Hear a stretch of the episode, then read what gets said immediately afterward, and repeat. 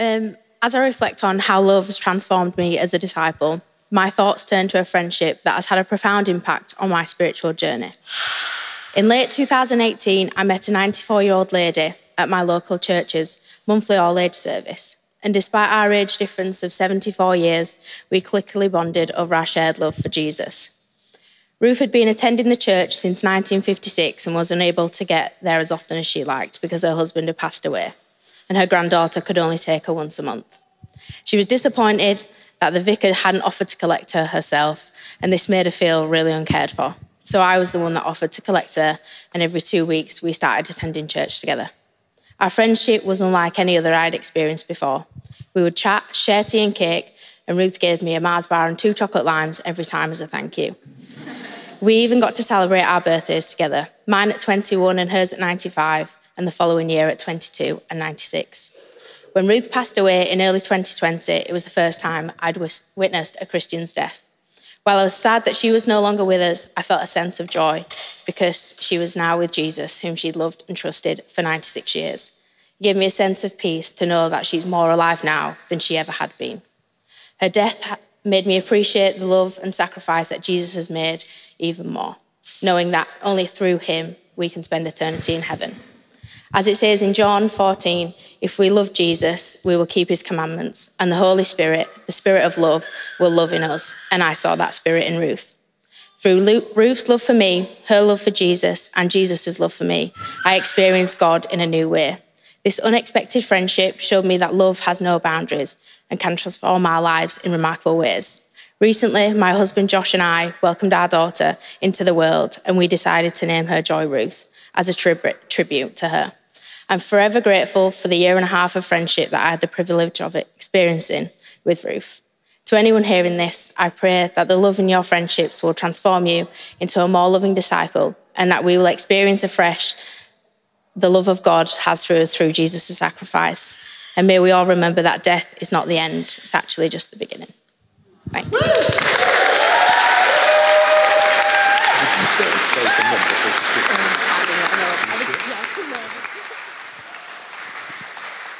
Thank you so much, Kennedy. Um, what a story.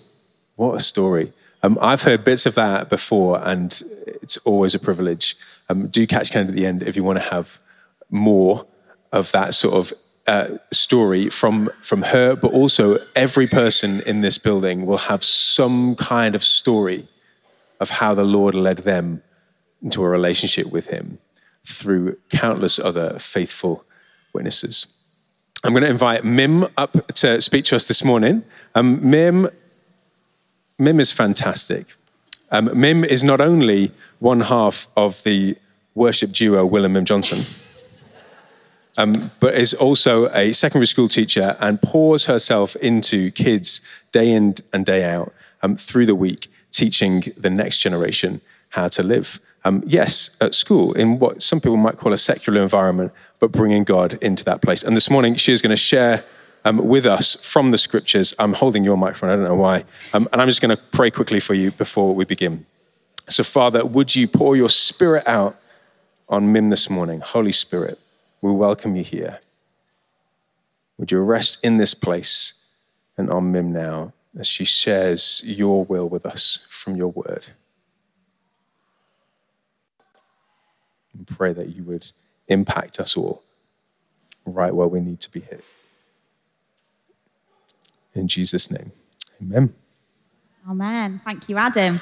Morning, everyone. Um, we are going to be looking at John 14 today, starting from verse 15 to 21. So why don't you guys turn to that in your Bibles, or um, you can use your phones if you've not got a physical Bible with you today.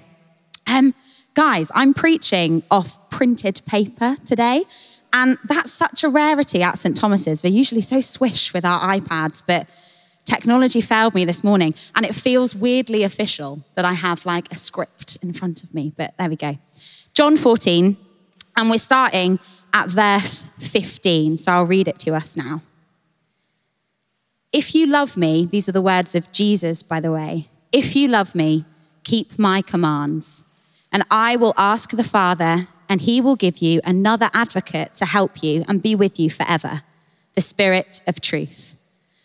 The world cannot accept him because it neither sees him nor knows him. But you know him, for he lives with you and will be in you. I will not leave you as orphans, I will come to you. Before long, the world will not see me anymore, but you will see me.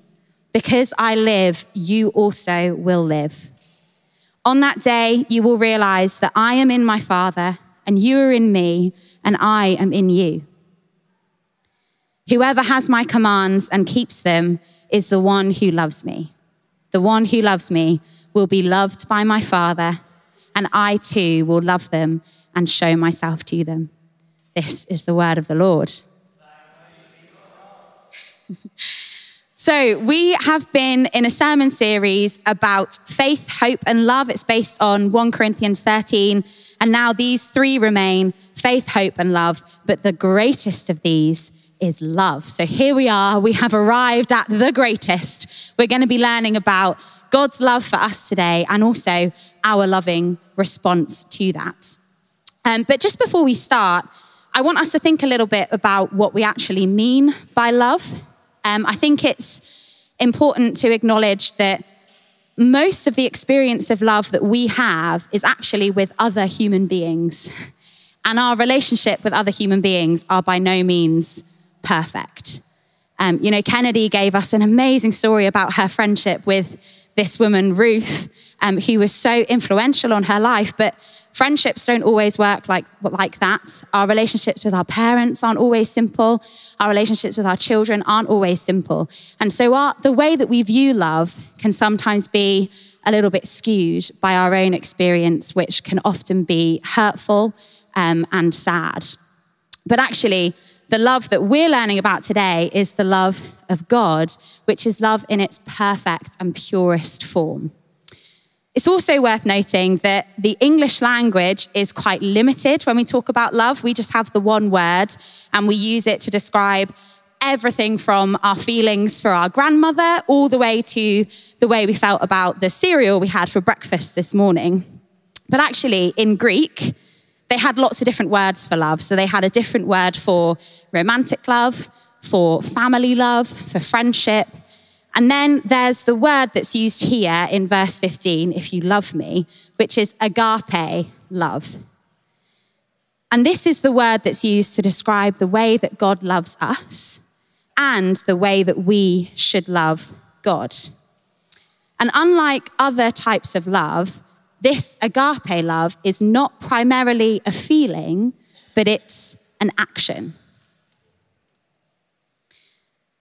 So it's a selfless choice to prefer other people over yourself without expecting anything in return. So, this type of love that Jesus is talking about is sacrificial. It means laying down your life, and it's unconditional. It means you do that even if you're not going to get anything back. And it's with this kind of love that Jesus went to the cross for us. And it's with this agape love that we are commanded to love our enemies and to love one another. And as I was preparing for this talk, um, God really was focusing me on the first four verses from what we've read today. And there are three things that I'm going to kind of draw on. The first one is um, loving Jesus and keeping his commands. The second is this amazing promise of the Holy Spirit, which we'll be hearing more about because we're going into uh, Pentecost very soon. And also our adoption into the family of God. So, firstly, as I've already said, the love that Jesus is talking about in verse 15 is agape love, this laying down love, this sacrificial love, this unconditional love. So let's have a look at verse 15. It says, If you love me, keep my commands. So, for those of you who don't know, I took a gap year before going to university in York. Um, and in that gap year, I uh, basically interned on the youth team at my local church. Um, and throughout that year, it was an amazing year. Um, lots of us, there were a group of interns all around the age of 18, and lots of us were given amazing prophetic words across the year. Um, and I can remember People, my friends, Will was on the course with me. So that's my husband, Will. We did the sort of gap year together. People were given these epic prophetic words. Um, one that was spoken over Will was that as he's leading worship, the presence of God would come and people would just be instantly healed. Other people got prophetic words about planting churches, like these really, really amazing things. And I was waiting for, you know, what God had for me for the year. And the prophetic word that eventually came was about the law. So I was given Psalm 119, which, if you don't know, is the longest psalm in the Bible. It begins with Blessed are those whose ways are blameless, who walk according to the law of the Lord. So it's 176 verses long, and it is all about loving the law of God. And I'm not going to lie to you guys, I was 17 at the time, 17 year old Mim was kind of disappointed because everyone else was having these prophecies about performing miracles and setting up churches and being amazing leaders. And then my prophetic word was about just loving the law. And uh, I think part of my negative response to that was because I associated law and commands with being sort of overly religious. Um, not being anywhere near as exciting as Holy Spirit ministry and miracles, um, and kind of being a bit boring, really. But how wrong I was. And I really do mean that. As um, I have grown in my faith, I have come to realize that the law of God, the commands of God are good. And if you guys have time across your week to read Psalm 119, I would really, really encourage you to because it is so powerful in the way that it talks about how good God is and how good his written word is for us. I've learned that God knows the best for each of us, that his ways are perfect and that his promises are yes and amen. Without God's rule and reign, without his written commands, humankind would just mess up in terrible, terrible ways. We think that with fewer rules, and with fewer commands, we're more free. But actually, without the rule and reign of God, we are in chains. We are enslaved. We are stumbling around blind in the darkness. And it is only with the word of God, the truth of God, that we can experience freedom and live life in its fullness. So, here in verse 15, when Jesus tells his disciples to show their agape love for him by keeping his commands, he's essentially asking them, and in turn asking us, not to be hypocrites, but to put into action what we say and what we read about in the Bible and what we sing about in church on a Sunday. To actually fix our eyes on Jesus in the midst of our busyness. To love one another well to love our friends outside of church well, to not get bogged down in the busyness of the world, at university, at our jobs, but to have an eternal mindset that focuses on Jesus, pressing on towards the goal, which is eternal life in heaven with Him. To be generous with what we've been given, to give our time, to give our money towards the advancement of the kingdom of God. Jesus wants to see us trying to do these things for him. And it is by no means easy, but he wants us to try. It's about our faith. It's about our heart posture. It's about our attitude towards God. Yes, we will get it wrong. Yes, we will make mistakes. There is grace for us, there is forgiveness for us, but God is looking at our hearts.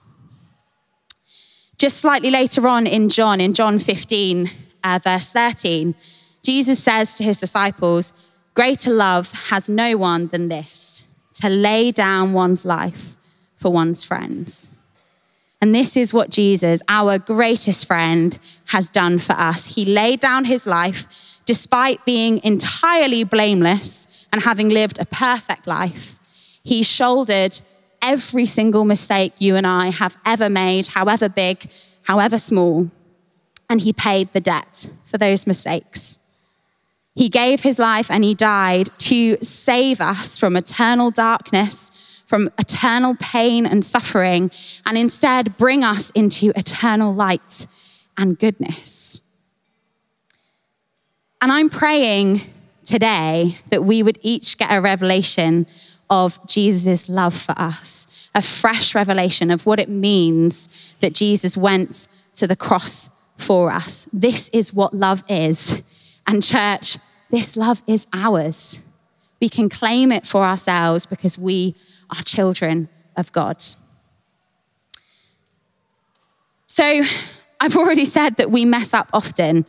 Earlier on this week, I was listening to a podcast which shared a really, really beautiful image that I feel really compelled to share with you guys today.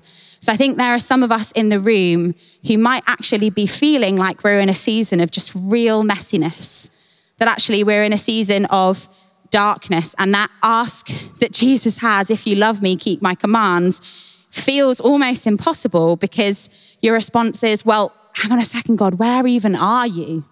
in my life right now? Where are you working in my life? I feel abandoned. I feel let down. I just feel like I'm living in darkness. And the image that I heard was one of a um, photo film being developed from a film camera and being developed into a beautiful photograph. And for those of you who've used, who've used a film camera before, you'll know that you send the film off to a shop and it comes back as this beautiful photograph. Or maybe you are expert enough to be able to develop the photograph yourself. I certainly am not. Um, but what happens is that photograph, that film, gets put into a dark room. And there's an expert in that room who crafts it into a beautiful photograph and it comes out of the darkness looking beautiful. And actually, that is true for us as well. It says in Psalm 23 that even though we walk through the darkest valley, we won't be afraid because we know that God is with us. So God is with us in that dark room. God is with us in the darkness. And we may not be able to see him, we may, not be fully aware of it, but we know that it is true. And we can come out of the other side of that darkness beautiful. We see that in Isaiah 61, a crown of beauty instead of ashes. And that is true for us today. So if that's you, we'll have some time to pray for you later. But I really, really believe that God wants to encourage you today that He is with you.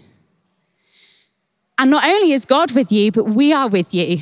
And I think one really important thing about this big ask of Jesus to love him well when we mess up all the time and to keep his commands when we mess up all the time is that actually we can help one another.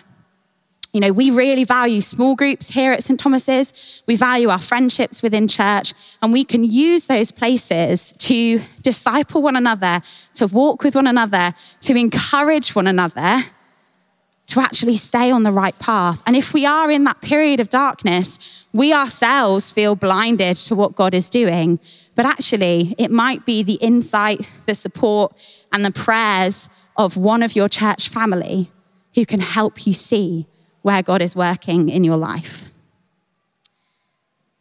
Guys, that's just the first verse. but it's okay. The others are a little bit shorter. So, the next thing that I want to think about is verse 16 to 17, this promise of the Holy Spirit. So, yes, we know that God is with us. Yes, we have one another to help us. But Jesus also sends his spirit as our helper. It says this in verse 16 and 17. And I will ask the Father, and he will give you another advocate to help you and be with you forever the Spirit of truth. The world cannot accept him because it neither knows him nor sees him, but you know him, for he lives with you and will be in you. So Jesus uses the language of another advocate here. The first advocate, by the way, is Jesus himself. So he came to die for us to pay our debts. And then this second advocate is the Holy Spirit. So the Holy Spirit is the loving, personal presence of God that comes to live with us on earth, but also in us because we are temples of the Holy Spirit And because of that, it enables us to experience the Trinitarian love of God, that relationship between the Father and the Son. Because the Holy Spirit is in us, we get to be part of it too. So, um, just slightly earlier on, uh, I think we actually read this last week with Ben, but in verse 9 of, of chapter 14, um, Jesus says to his disciples, specifically to Philip, Well, don't you know me even after I've been with you for such a long time? So there's this kind of moment of, to be honest, slight concern because these are the final words of Jesus. So tomorrow, Jesus is going to the cross to die. And he's been spent three years investing in these disciples, training them up to essentially take the gospel message and spread the message that Jesus has given them once he's gone. And yet, they still don't really know who he is and what he's about. They're still slightly clueless, as am I, by the way. But Jesus doesn't just leave them on their own, he sends the Holy Spirit.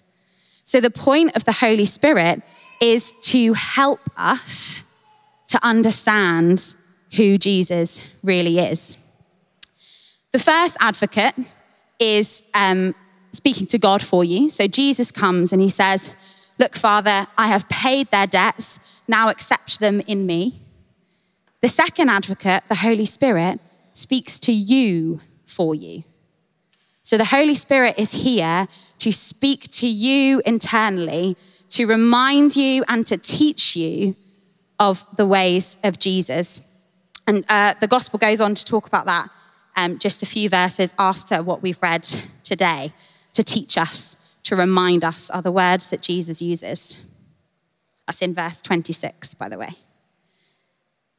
So the Holy Spirit comes, and it's not just to inspire, to um, enable miracles, to energize us, but actually, the Holy Spirit is here to remind us and to teach us this life changing, transformative truth. So, Tim Keller describes the voice of the Holy Spirit like this. This is in Encounters with Jesus. He's got a fantastic chapter all about the Holy Spirit as an advocate, by the way. Um, so he describes the voice of the Holy Spirit like this He says, in effect, You are a sinner. Are you living with the humility and dependence on God that results from that fact? Yet you are also righteous in Christ adopted and accepted into the family? Are you living with the boldness and freedom that should accord with that fact? Are you as free from the need for worldly power and approval and comfort as you should be? So, Jesus has sent his Holy Spirit to help us do verse 15, to help us keep the commands of God, to keep us on the right path, because the Holy Spirit is constantly reminding us of who we are that yes, we are sinners. Yes, we make mistakes, but also we are children of God. We are co heirs with Christ. So, actually, I just want to pause for a moment and just let the Holy Spirit move in our hearts. I want to give us a little bit of space to listen to what God is saying to us. And I'm going to read those words from Tim Keller again. And as I read them, I just want you to listen and see if the Holy Spirit is teaching you or reminding you of anything this morning. And can I ask if you're comfortable to put your hands out as I read this? That's just a posture before God to say that you are ready, that you are open, that you are listening. And when I read these words, I'm speaking it over myself as well.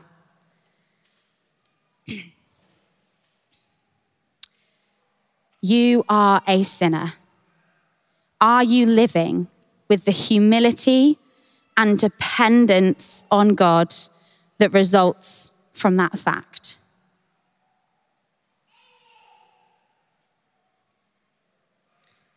Yet you are also righteous in Christ, adopted and accepted into the family.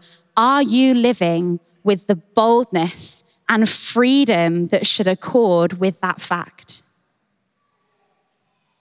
Are you as free from the need for worldly power, for approval, and for worldly comfort as you should be.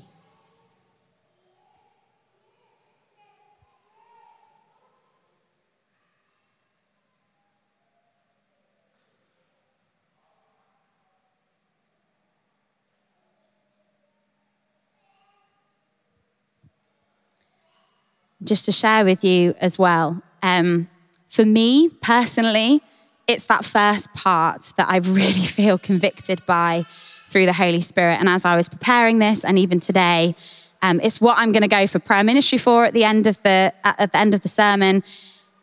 I have realised this is like a confession, which is ironic, that during confession on Sundays, which we do regularly here at St Thomas's, quite often, this is feel slightly ashamed by this, but hey, there's no shame or condemnation in Christ Jesus. Quite often, I'll sit there and think, um, yeah, I'm doing all right, actually. And I kind of think, well, I've not murdered anyone. So, you know, and I'm, I kind of feel like I've had an all right week. And actually, that is not living with humility. And that is not living with dependence on God. And that is not how I want to live my life as a disciple of Jesus. I cannot do this on my own. And I need God and I need the forgiveness of God daily, hourly, every minute of my life. So that's what I am going to be praying for later for this humility, for the Holy Spirit to teach me and remind me every day that I, I need God, that I need to be dependent on God. So the last thing that I want to think about today is uh, verse 18. I will not leave you as orphans, I will come to you. Now, in biblical culture, orphans were some of the most vulnerable people in society. Um, the Greek word is derived from a root term meaning alone or deprived or without comfort. So Jesus knew that he was going to the cross tomorrow. And he knew that then he would ascend to heaven. And he knew that his disciples would feel kind of anxious and actually a little bit abandoned because Jesus wouldn't be physically by their side anymore. But through dying and then rising to life and then ascending, Jesus has secured his disciples and our heavenly destiny with the Father for all eternity. So our identity is not to be alone like orphans because we're part of the family of God. And our identity is not to be vulnerable like orphans because we are on the victorious side. Jesus has the victory over sin and death and darkness. Now, we've been talking about this promise that Jesus is going to send his Holy Spirit to us. In Romans 8, it says that the Holy Spirit, this is one of the truths that the Holy Spirit teaches and reminds us of. The Holy Spirit testifies himself with our spirit that we are God's children. So Jesus promises in this chapter of John that the Holy Spirit will live with us on earth and be in us. And because the Holy Spirit is in us, these promises that Paul writes about in Romans 8 are true for us too. We are led by the Spirit of God, and therefore we are children of God. The spirit that we receive does not make us slaves living in fear, but the spirit brings about our adoption to sonship into the family of God.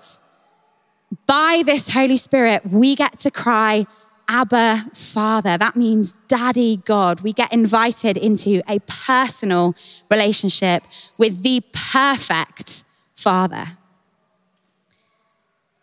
The Spirit testifies with our spirit that we are children of God.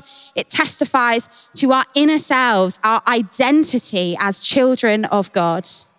We are wanted, we're accepted, we are actively agape loved by the Father. And if we're children, well, that means that we are heirs. We are heirs of the kingdom of God and co heirs with Christ. So we will share in the sufferings of Jesus, the sacrifice of Jesus, and the glory of Jesus. We are adopted. So, we're going to spend some time now uh, responding, listening to the Holy Spirit more, just because I'm chatting away doesn't mean that the Holy Spirit isn't still here and still speaking to you. So I'd like to invite the band to come back up. And actually, what I'd really like to allow room for first is for some of our parents in the room to just have a bit of space to respond and to receive prayer ministry before you have to go and collect your children. Um, for those of you who know me, I've recently become a mum.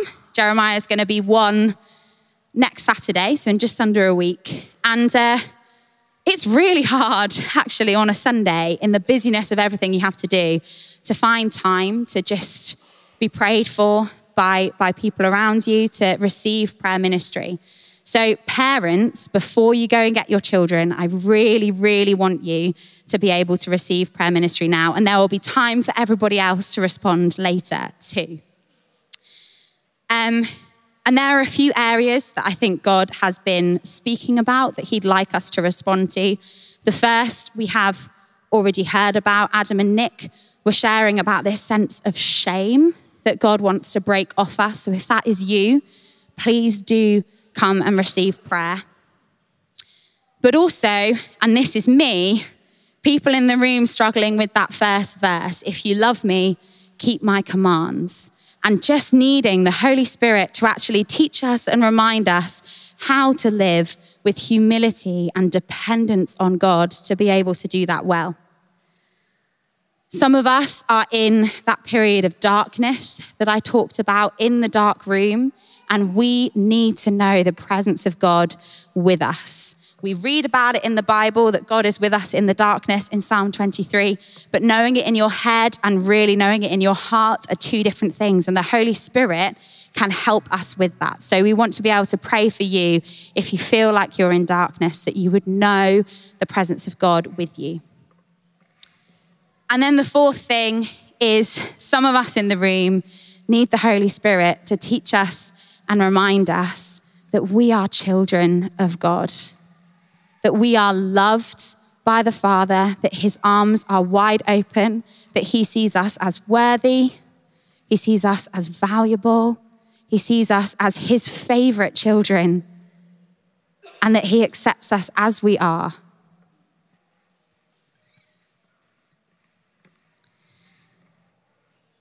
So, those are the four areas. There may be more. Um, and also, if you feel like you want to get prayer for something that hasn't been mentioned at the front, that's absolutely fine. But how I'd like us to start prayer ministry today is if you are a parent in the room and you know you're going to have to go at some point to collect your children and you want to receive prayer for one of these things or for something else, please would you just stand where you are and we're going to spend some time praying for you with the people around you. I, by the way, am already standing, but if anyone wants to come pray for me, I'm including myself in this as well.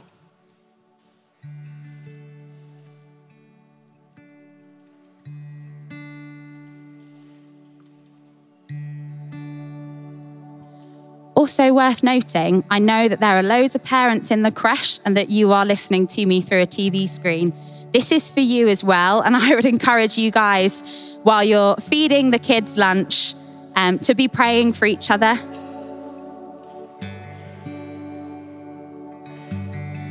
So if you're near anyone who is standing up right now who wants to receive prayer, um, I just ask you to lay your hands on them. You can speak to them and ask them what it is that they want prayer for.